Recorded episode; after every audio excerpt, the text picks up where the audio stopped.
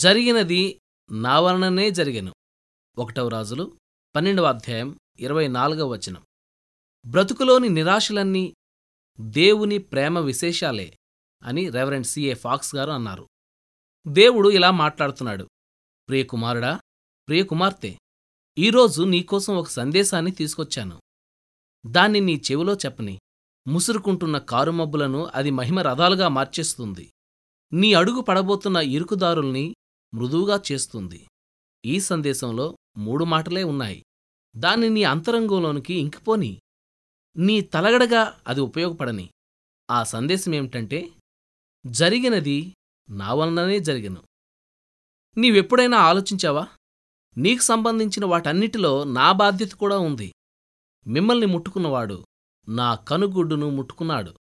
జకరియా గ్రంథం రెండవ అధ్యాయం ఎనిమిదవ వచనం. నీవు నా దృష్టికి ప్రియుడువు. యశాగ్రంథం గ్రంథం నలభై మూడవ అధ్యాయం నాలుగవ వచనం. అందుచేతనే నీకీ సంగతులన్నీ తెలియజెప్పడం నాకెంతో ఇష్టం. నిన్ను శోధనలు ఎప్పుడు అటకాయిస్తాయో నీకు తెలియజేస్తాను. శత్రువు ఎప్పుడు వరదలాగా వచ్చి పడతాడో చెప్తాను. ఇవన్నీ నా వలనే జరుగుతాయి. నీ బలహీనతకి నా శక్తిని జోడిస్తాను. నీ పక్షంగా నన్ను యుద్ధం చేయనివ్వడంలోనే నీకు క్షేమం ఉంది. నిన్ను అపార్థం చేసుకునే మనుషుల మధ్య కష్టకాలంలో ఉంటున్నావా? వాళ్ళు నిన్ను లెక్క చేయకుండా నిన్ను ఓ మూలకు నెట్టేస్తున్నారా? ఇదంతా చేయిస్తుంది నేనే. ఈ పరిస్థితులన్నిటికీ ప్రభువుని నేనే. నువ్వు ఇప్పుడున్న చోటికి రావడమన్నది ఎవరి ప్రమేయం లేకుండా జరిగింది కాదు. నేను నీకోసం నిర్దేశించిన స్థానమే ఇది. విధేయతను నేర్పమని అడిగావు కదూ? ఆ పాఠం నేర్పే బడిలో నిన్నుంచాను. నీ పరిసరాలు పరిస్థితులు నా ఇష్టాన్ని నెరవేరుస్తున్నాయి. గడ్డు పరిస్థితుల్లో ఉన్నావా? నువ్వు గడించేది పట్టుకూటికే సరిపోవడం లేదా? ఇదంతా నా వల్లనే జరుగుతుంది. నీ మనీ పర్సు నా చేతిలో ఉంది. నా మీద ఆధారపడి నా దగ్గర నుండి డబ్బు తీసుకో. నా సంపదికి అంతులేదు ఫిలిప్పి పత్రిక నాలుగో అధ్యాయం పంతొమ్మిదవ వచనం చూడు. నా వాగ్దానాలను స్వంతం చేసుకో. మీ దేవుడైన యహోవాయందు మీరు విశ్వాసముంచలేదు. ద్వితీయోపదేశకాండం ఒకటవ అధ్యాయం ముప్పై రెండవ వచనం. ఈ మాట నీ పట్ల నిజం కానివ్వకు. శోకాల చీకట్లో ఉన్నావా? నేనే దానికి కారకుణ్ణి. నేను చింతలెన్నిటినో అనుభవించాను. దుఃఖమంటే ఏమిటో నాకు బాగా తెలుసు. ఇహలోకపు ఆదరణలు నీకు సహాయపడకుండా చేశాను. ఎందుకంటే నా వైపుకు తిరగడం ద్వారా నీకు శాశ్వతమైన ఓదార్పు కలుగుతుంది. రెండవ తెస్సలోనికి పత్రిక రెండవ అధ్యాయం పదహారు పదిహేడు వచనాలు చూడు. నాకోసం ఓ గొప్ప కార్యాన్ని తలపెట్టి ఇప్పుడు బాధలో నీరసంలో రోగిగా ఉన్నావా? ఇది కూడా నా వలన జరిగిందే.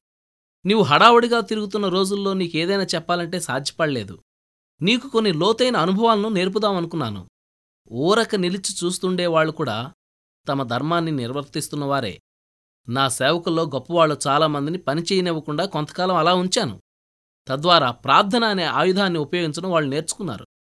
ఈనాడు నీ చేతుల్లో ఈ నూనె పాత్రను పెడుతున్నాను. ఉచితంగా దాన్ని వాడుకో. నీకెదురయ్యే ప్రతి పరిస్థితిని నిన్ను గాయపరిచే ప్రతి మాటని నిన్ను సహనం కోల్పోయేలా చేసే ప్రతి ఆలస్యాన్ని నీ బలహీనతని నీవు గమనించే ప్రతి సమయాన్ని ఆనూనుతో అభిషేకించు. అన్ని విషయాల్లోనూ నా జోక్యాన్ని నువ్వు అర్థం చేసుకున్నట్లయితే నీలో కలుక్కుమనే బాధ ఇక ఉండదు. ఈ కవితను వినండి. ఇది నావల్నే అన్నాడు రక్షకుడు. వంగి నా నుదురు ముద్దు పెట్టుకున్నాడు. నిన్ను ప్రేమిస్తున్నవాడే దీన్ని చేశాడు. నన్ను నమ్మి ఇప్పటికి ఓపిక పట్టు అన్నాడు. నీ అవసరాలు తెలుసు నీ తండ్రికి. నీకు దొరకని వాటికోసం బాధపడకు. నేను పంపేవే నీకు క్షేమకారకాలు. నీళ్ళు నిండిన కళ్ళతో వేడుకున్నాను. ప్రియప్రభు క్షమించు గ్రహించలేకపోయాను. నేను వెళ్ళే ప్రతిదారిలో నాకంటే ముందు నీ పాదాలు వెళ్ళాయి. నా క్షేమానికి ఇదే సరైనది. అందుకే పాడతాను. నీ కృప నాకు సరిపోతుంది. నువ్వేర్పరచినదే నాకతి మధురం.